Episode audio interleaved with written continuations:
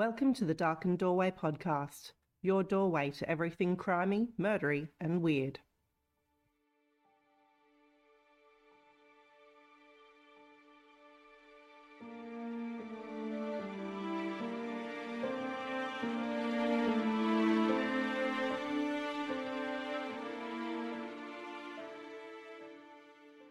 Three friends walked along Bournda Beach on the New South Wales south coast, 400 kilometres from Sydney.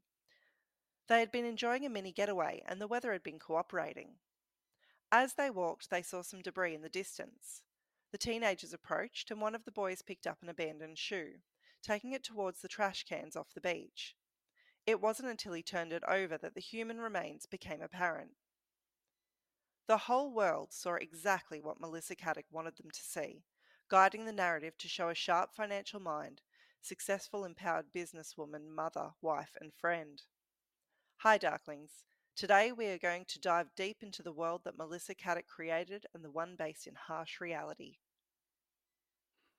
Melissa Louise Caddick was born on the 21st of April in 1971 in Sydney, New South Wales, to Ted and Barbara Grimley.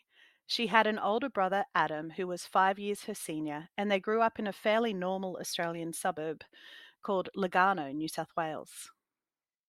Melissa and her brother attended Peakhurst High School, and one old schoolmate described Melissa as a pretty average or just above average student who was aspirational even then and quite organised. But there was really nothing that stood out about her. She was an average student that did maths in society, or veggie maths as it was known. Hey, I did that. I'm guessing you're not surprised by this. uh, no, maths is not your favorite, mm, or mine actually, so it's okay. it's just the thing. It was noted that she was keen to impress girls from families that were wealthy, a characteristic she maintained into her adulthood.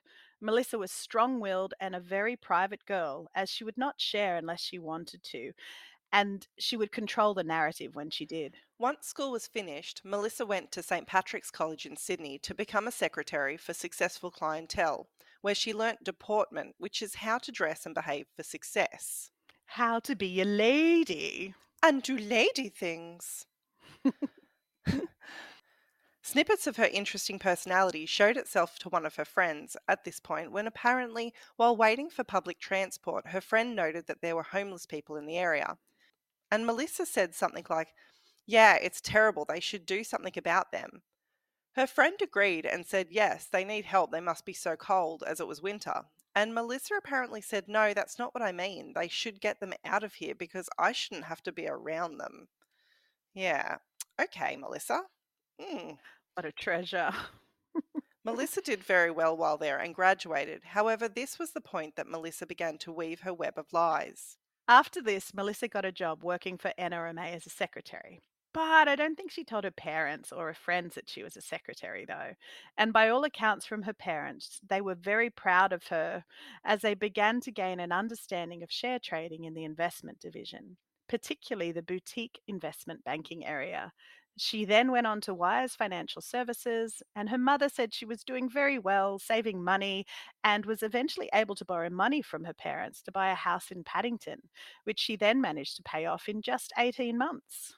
That's pretty impressive, really. It's really pretty difficult to get into the property market, and saving a deposit is impressive in and of itself.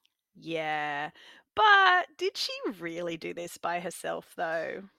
Yeah, except it was discovered she forged her boss's signature on several checks during her time at NRMA.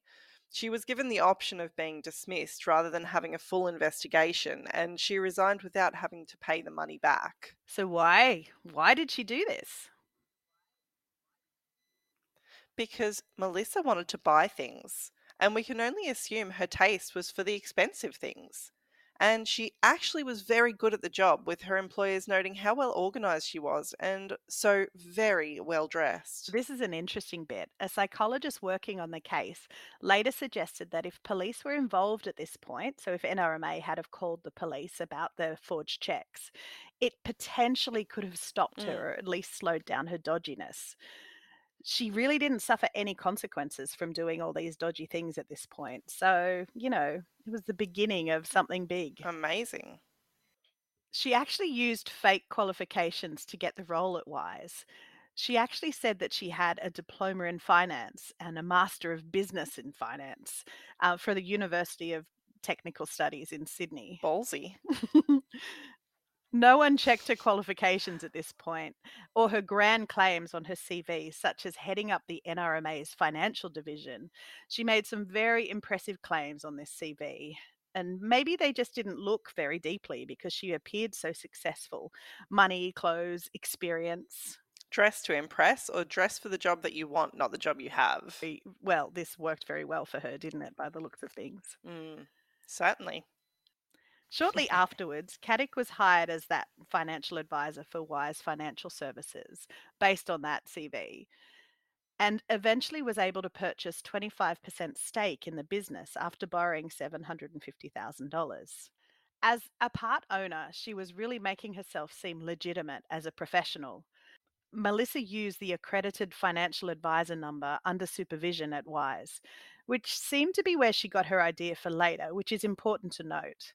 Melissa soon learnt to target the big fish at Wise and built up her client network, only taking on clients with bigger investments.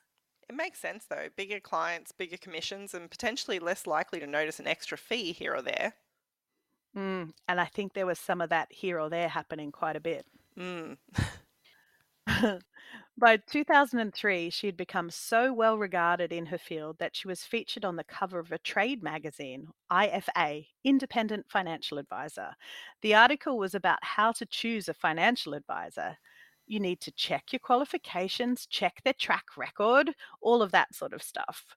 However, Caddick fell out with Wise when the company refused to allow her to recommend property and shares to her clients due to compliance rules.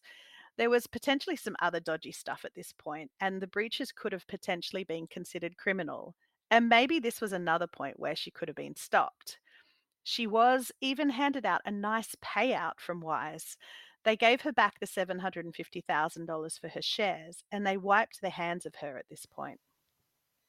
So it's like a catch me if you can thing with the front page issue, almost like a guide on how to catch her. Yes, I do think the magazine was a bit of a catch me if you can for sure. But it also, again, also meant that she could use the article to say, see, I'm absolutely j- legitimate. I'm an expert. You can trust me. She did end up on the cover again, but it certainly would have been one that she popped up in the pool room. I can imagine. In later years, Caddick's extravagant spending drew suspicion among her acquaintances.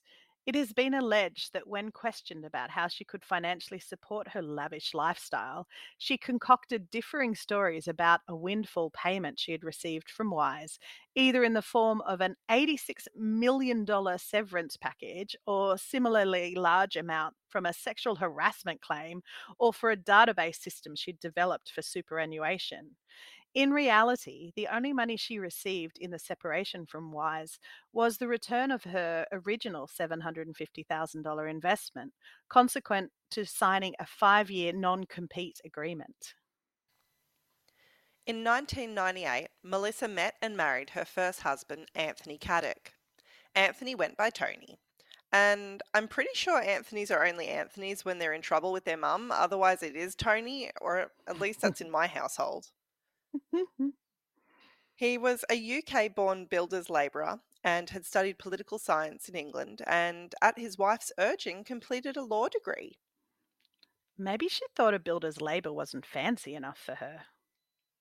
which is ridiculous because builders and labourers do really, really well. But anyway. They had their son in 2006 and in 2011 moved the family to Essex in the UK to be closer to Tony's family. And because Tony got a job as a solicitor after completing that law degree. Interestingly, Melissa actually told some friends that she was moving to France to an estate, as maybe she didn't think Essex was fancy enough to impress. She found it really boring in Essex, actually, but she found her own fun to spice things up a bit. Yeah, wow. So spicy. Hmm, this relationship lasted for 15 years with Anthony, and Melissa split up with him after it was discovered that she was actually having an affair with Anthony Koletti, her hairdresser from a fancy hairdressing salon in Bondi, which is in Sydney, Australia. This Anthony, Anthony number two, also named himself AK and then AK 47, and then paws off. but we'll get to that later.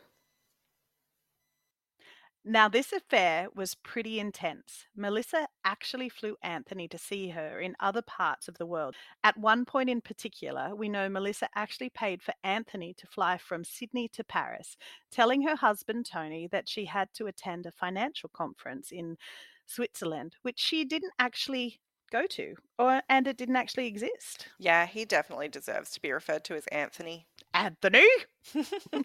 yes, he does. So naturally, Melissa and Tony began divorce proceedings. Melissa clearly wasn't doing too well under the surface at this point, having to seek out psychiatric counseling for her low mood and anxiety. And she spoke to her brother Adam, reportedly saying that, if it gets too much, you'll find me at the Gap. For non locals, the Gap is pretty well known around Sydney as a popular suicide spot. About 50 people a year jump from its ledges and fall onto the rocks or the sea about 100 metres below. It's really, really sad. It's, ugh. It really is. Did you know that there was a man called Mr. Ritchie? He lived about 50 metres from the spot where people would jump. He was sometimes known as the angel or the watchman of the gap. It is acknowledged that he stopped about 160 people from jumping to their deaths. He passed away sadly in 2012. He was an amazing man. There's actually a series on Netflix. Um, it's called Totally Completely Fine, and it's based on this. So, there were rumours created by Melissa that Tony had been abusive during their marriage. However, there was no evidence to substantiate these claims. So, who knows? Melissa seemed to use this story to get her brother to help her when she got back to Sydney with 130k. She actually flipped a lot of the lies and said that it was actually her husband that got busted with another woman in Paris, not her. Mind you, apparently she cleaned out their joint bank account, plus some of their other belongings when confronted by her husband about the affair, and before fleeing to Sydney with her son. Her very first official victim was targeted by Melissa when she got back to Sydney. It was actually her oldest friend from preschool, Kate Horn. This kills me. It really does. It's just, oh, anyway. She convinced Kate that single mums should stick together, and Melissa was investing her own money into shares. And as a financial advisor, she could help Kate make her savings really grow, and she's doing it for herself. So it wouldn't be a bother for her to do it for Kate. Jesus. Kate is a disability worker and is a single mum with two kids. And she really wanted to be able to support her kids and was keen to stretch her life savings further and trusted Melissa. This is really the beginning of her huge Ponzi scheme and how she was able to look the part of a very rich, dressed for success financial advisor. But we'll go into what a Ponzi scheme a little bit later. Her son also was enrolled in a very fancy pants school, and its school fees were 40k a year. But she didn't have to worry about that because apparently her ex husband pays for that. Uh, but it really does help to build that appearance of looking the part, being wealthy and successful. I bet it does. The divorce was finalised in 2013, and the same year, in December, she and Anthony got married, as in the new Anthony. They had a surprise wedding in a lavish rented house in Rose Bay, $2,000 a week, people, where they were living at the time. they hosted a very lavish party and surprised everyone by announcing it was a wedding. Yay! Melissa, though, Mhm. actually had three dress changes during the night. So before the wedding, for the wedding ceremony, and of course, for after the wedding. She wore a Gucci wedding dress, which was floor length, and many of her guests were also victims. So thanks to them for paying for that, I guess. Mhm. So, Anthony is a Sydney based hairdresser and a part time DJ. Do you think he DJ'd their wedding too? Coming to a bar mitzvah near you. Remind me to tell you about the song that he wrote about Melissa's adventures with the A- with Essex. It's very touching. Some people also have like really horrible names for this guy too. He got called the handbag, toy boy, playboy, plaything. Snuggle Bunny, Snookums. Okay, maybe I made that bit up. I'd say Sorry, so. got carried away. So it was about the same time that Melissa bought a property at Wallangra Road, Dover Heights, for a whopping $6.2 million. The address she would live at with her son and now husband Anthony up until her disappearance. She got a loan for this purchase, but she had well and truly built up her client list by now. I wonder if she forged the documents to get the loan as well. It was discovered that Melissa had actually forged her father in law's signature multiple times as he was a justice of the peace. It'd be very interesting to look at that paperwork for the loan. I'm sure it was. From all the reports, their marriage, though, was a happy one, and according to Melissa's family, Anthony doted on her and she always spoke really fondly of him. One investor friend, however, did say that he didn't believe that the relationship gave them equal standing, with Melissa being very dominant in the relationship. So, according to a few sources, Melissa definitely wore the pants in this relationship with Anthony and her son. But despite this, she was known to dote on them both, and people said she was actually a dedicated and loving mother. I wonder if her husband and son knew where the money was coming from. I, I don't think so. I think um, they wouldn't have known very much at all because any slip up would have ruined everything for Melissa. And I don't think Anthony is the sharpest tool in the shed. Sorry, Anthony. Uh, he just seemed to believe everything he was told by Melissa, according to his dad. Yeah. And weirdly, she was also described as being very loving towards her family and close friends. Um, but I kind of wonder if that was also a bit of a, an act. Mm. She was also generous and she allowed her personal trainer to actually have access to anything in her closet to borrow. And she regularly took her family away on very, very expensive holidays. Very, very expensive holidays. Do we know roughly how much? Oh yeah, yeah. One of the trips was like about eighty thousand dollars, and we'll get to uh, her Holy- Aspen slash Whistler holiday in a bit. Oh my lord. So she traveled so much and she had really expensive shopping trips, like super crazy expensive. She spoiled her husband like crazy, but threatened to make him catch a bus if he got another speeding fine in his $400,000 Audi. It's a very pretty car, but You don't even have a tray in that though. It's not like you can transport anything. I don't understand. no tow ball. You think? No, totally useless. Okay, so let's talk about how Melissa got so rich and could afford this more than lavish lifestyle. Okay.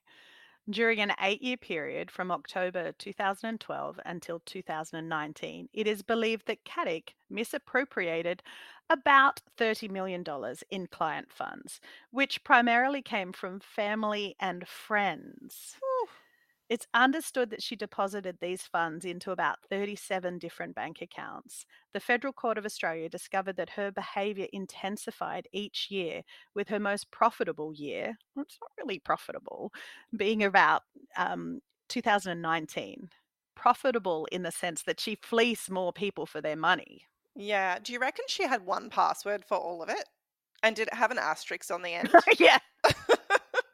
Uh, you, absolutely. God, Like- can you imagine? She would have been the most organized person in the world to remember all of that. you got to give her credit for um, that. Yeah, she had the same password. Yeah. I reckon it was probably the same password, and it was like password one two three exclamation point. Because isn't that what everyone uses? Mm-hmm. Mm-hmm. Right? Yep. Not just me. I'm kidding. I do not use All that. right. Now we know. You need to change your password now. now. Change it. Melissa had a taste for the finer things in life expensive designer clothes and jewelry. She was picked up by limos and hosted on lavish holidays by some of the big brands she bought from because she was a VIP client. Like, they're not coming to pick me up. Big W is not coming to pick me up anytime soon. Melissa would have loved the attention, and this would have absolutely driven her to buy more and more. There are suggestions that she was a little bit addicted to shopping, and the feeling she got from the doting sales assistant You think? yeah, well, it must have made her feel all loved up. And of course, anyone's going to love you when you're on commission. Especially that commission. Mm. She wore an outfit worth $500,000, including $200,000 worth of jewelry, to a, wait for it, school fundraiser hosted in a school hall. Can we say overkill? You should see this outfit. What? We will post this it. outfit is spectacular. Spectacular. It's the navy blue one, just when you're having a look at our Facebook page. I'd just like to point out that my wedding dress was $250. yeah, this one wasn't. This one wasn't. No. Anthony was also decked up to the nines as well. He didn't exactly suffer in the wardrobe department. But her wardrobe, her wardrobe was incredible. Mhm. Everything was perfectly ordered. Mhm. She had handbags grouped in colour and size, and all her shoes were kept on display in their shoeboxes, labelled and photographed. She really loved that organisation. Mm. And if she liked a particular style of dress, she would have it in every colour. She spent hundreds and thousands of dollars at Gucci, Louis Vuitton, Chanel, Versace, all the very elite brands. So now to those luxury vacations. She had more than 25 of those very, very, very expensive holidays in the 10 years. Aspen every single year. One year the snow wasn't to her liking, so she booked a second holiday while on holidays and uh, picked up and went to Whistler in Canada instead. She took her parents and her family to a Fijian private island at about $8,000 per person per night for 10 days. oh my god. She would fly in private jets regularly too. She owned properties that seemed straight out of magazines and drove cars that turned heads at every single corner. Melissa knew how to live large and she wasn't shy about showing it.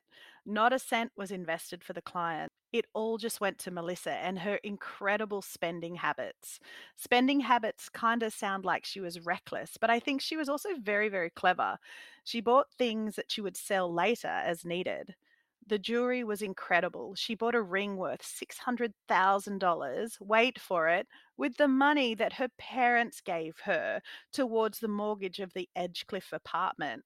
And she moved them into it um, after she convinced them to sell the family home. And uh, yeah, she sent, oh, yeah, I.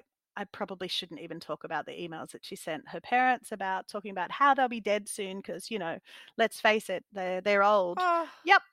Um, classy Oh stuff. So she's just going to keep it in her name, but um, you know, she'll use their money to pay off the mortgage, which she never did. She just bought a fancy ring instead. oh my god. Yeah, it was really, really kind of classy. Sorry, mum and dad. Well, sorry, not sorry from Melissa. So tell me about that ring. Yeah. She, th- it was uh, like a huge bauble thing, like uh, beautiful, amazing. She sold this ring later at an elite Hong Kong jewelry auction for a bit of a loss, for like about $150,000 loss. But it doesn't really matter, does it? Because it's all about, you know, it's all about the look, but That's it's, crazy. yeah, she, Mm, anyway, makes me a bit cranky. So she even claimed to a friend that she had personally invested in Argyle diamonds, which are the rarest in the world and they're worth millions of dollars. She claimed that she owned a very, very rare blue Argyle diamond as well. Those diamonds are actually so valuable that there are special storage vaults that are like Alcatraz for them. hmm Diamonds and jewelry are very transportable, and diamonds can get through airport security x rays really easily too. She purchased a lot of artwork as well, and there is even talk that she was learning to fly, which is, you know, a bit suspicious. Mm, really? How interesting. Mm. Very. So, how did she do it? She created this very elaborate Ponzi scheme. And Ponzi scheme, I hear you say in a weirdly questioning voice. And this is when uh, you start to glaze over, by the way. So I'll carry this one. so Yeah. let's take you on a Yeah. quick journey uh, back I'll- in I'm going to make time. coffee. Yeah, no, no, no. You've got to stay because there's bits later. oh, okay. So let's go on a quick journey back in time to the very first official Ponzi scheme and how it got its name. There were other Ponzi schemes beforehand, but they didn't get naming rights for some reason. But anyway, maybe because this guy's got a cool name. So, a Ponzi scheme is a form of fraud that lures in investors with the promise of really high returns and low risk. And it basically pays the profits to early investors with funds from more recent investors. It's named after an Italian businessman named Charles Ponzi, and the scheme leads victims to believe that profits are coming from legitimate business activities, so products and sales or successful investments, and they remain aware of other investors that are the source of the funds. A Ponzi scheme can maintain the illusion of a sustainable business as long as the new investors contribute new funds and as long as most of the other investors do not demand their full repayment and still believe in the non existent assets that they're purported to own. It's a scheme based on the saying, rob Peter to pay Paul. And Mr. Ponzi actually finally got caught when it was discovered that he had a criminal record for fraudulently signing checks in his earlier career. Uh, Melissa got busted for this thing earlier, remember? Oh, yeah. Okay, it wasn't that bad. One of the interesting things with some of the more memorable Ponzi schemes is that they targeted particular groups, generally with a similar history to the fraudster, because there is this funny thing about humans.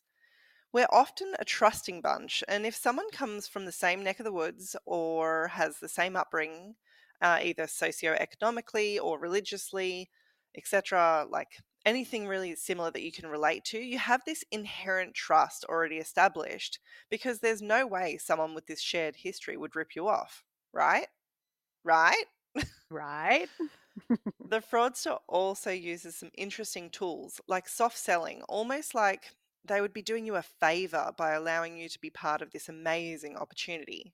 They often say their books are closed, and then once they have checked you out for risk, and you can't see my air quotes here, but I am doing them, like so no accountants can come because they'd know that things weren't right. And then miraculously, there is an opening because someone wasn't a good client and didn't get their paperwork to her on time or something like that, and she had to let them go. So it's a bit exclusive, and she's using fear tactics to control them. She also told people not to tell others about the investments with her and threatened to dismiss people if they did. The sad thing is, Melissa's victims, most of them were family and friends, and she targeted them even though they weren't very rich people. It was their life savings and superannuation funds she was getting, and many were older with very little opportunity to recover from such a financial blow. She even went after her parents. yeah, she completely ruined them. It's it's it's really really horrible. I feel so sorry for them for so many reasons. It wasn't just them that she went after, it was their friends, people who trusted the family and knew them. That would be humiliating. Mm, absolutely. They're in their 80s too, so you know they're Jesus. they're not going to recover financially from this. This was their whole life savings too, um, and it's the same with a lot of the other victims. Most of them, it was their complete retirement funds. Some were really close to retirement as well. There's no way you can get that money back. Yeah. Ugh, it's just mm, makes me crazy. All right. How did Melissa do this?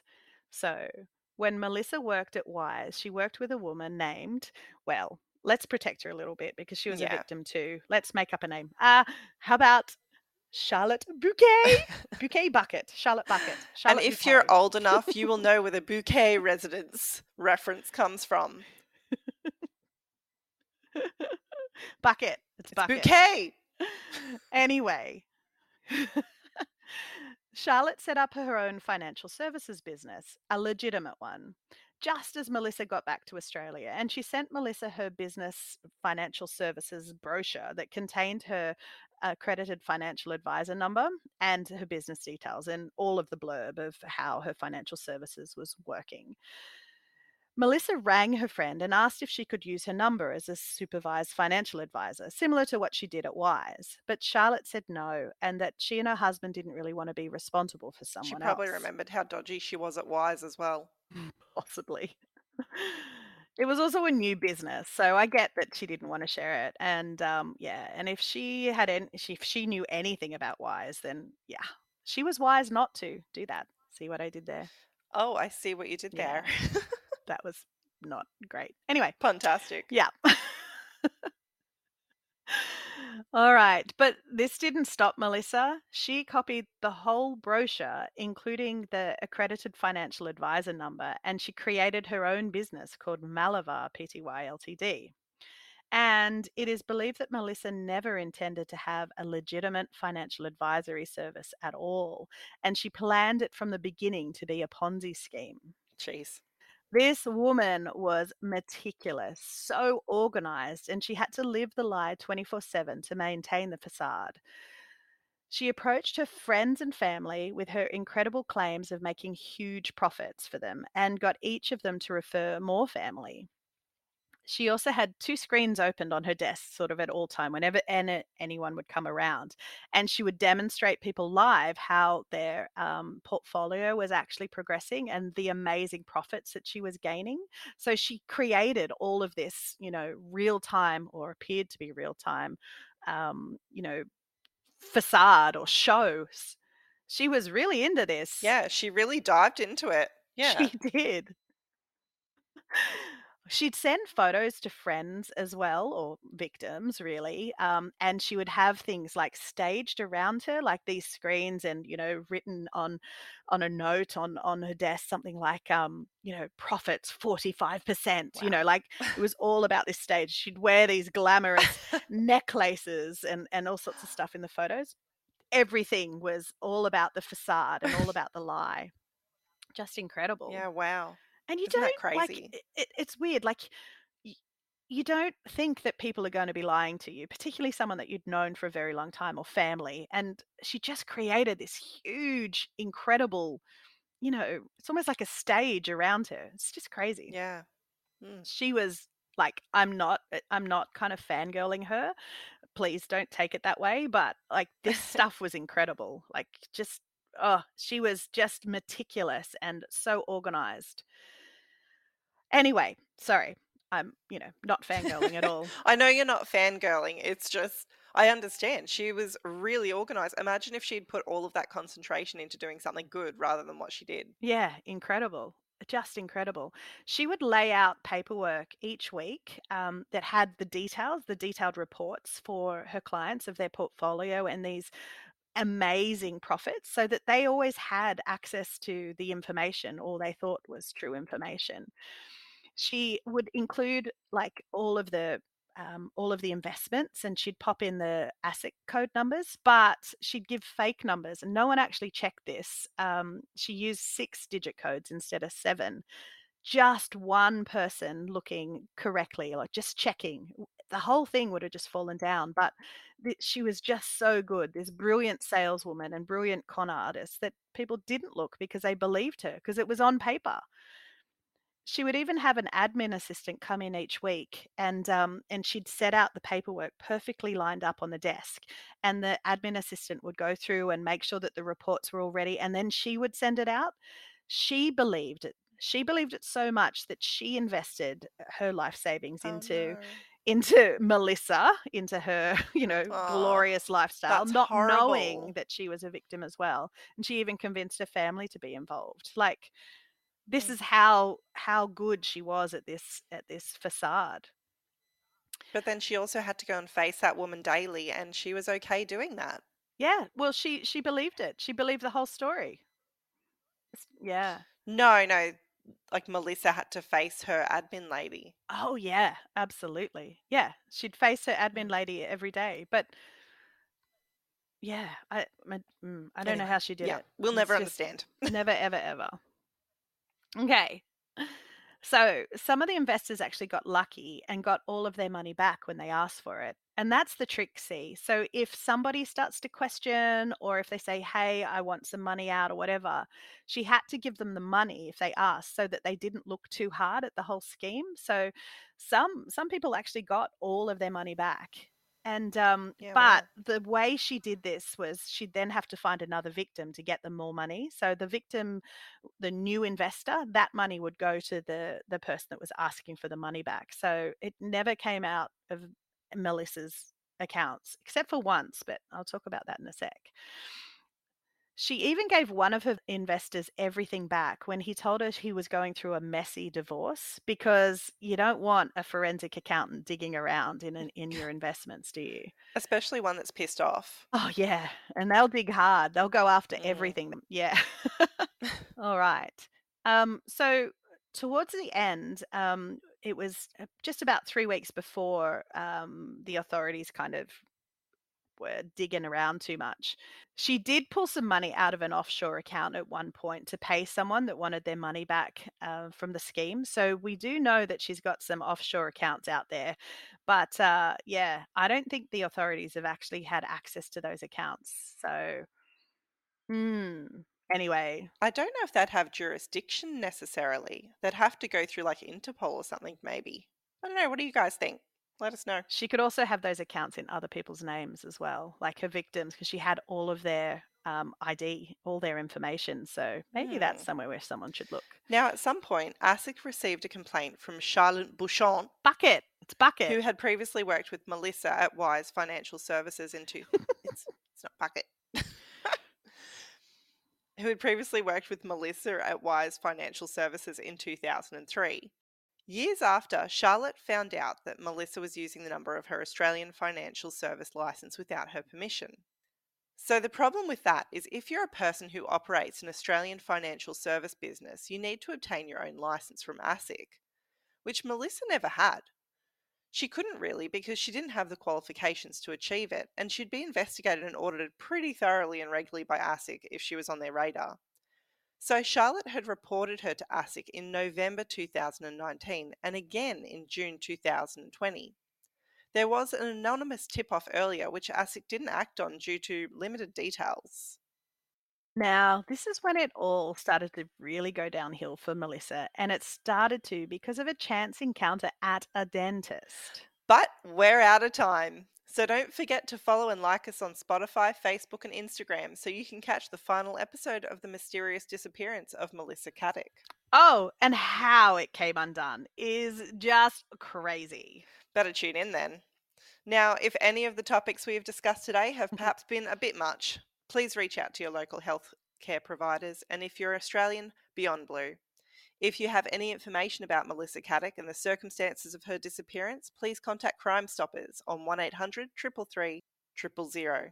Until next time, Darklings. Bye bye bye. Nothing.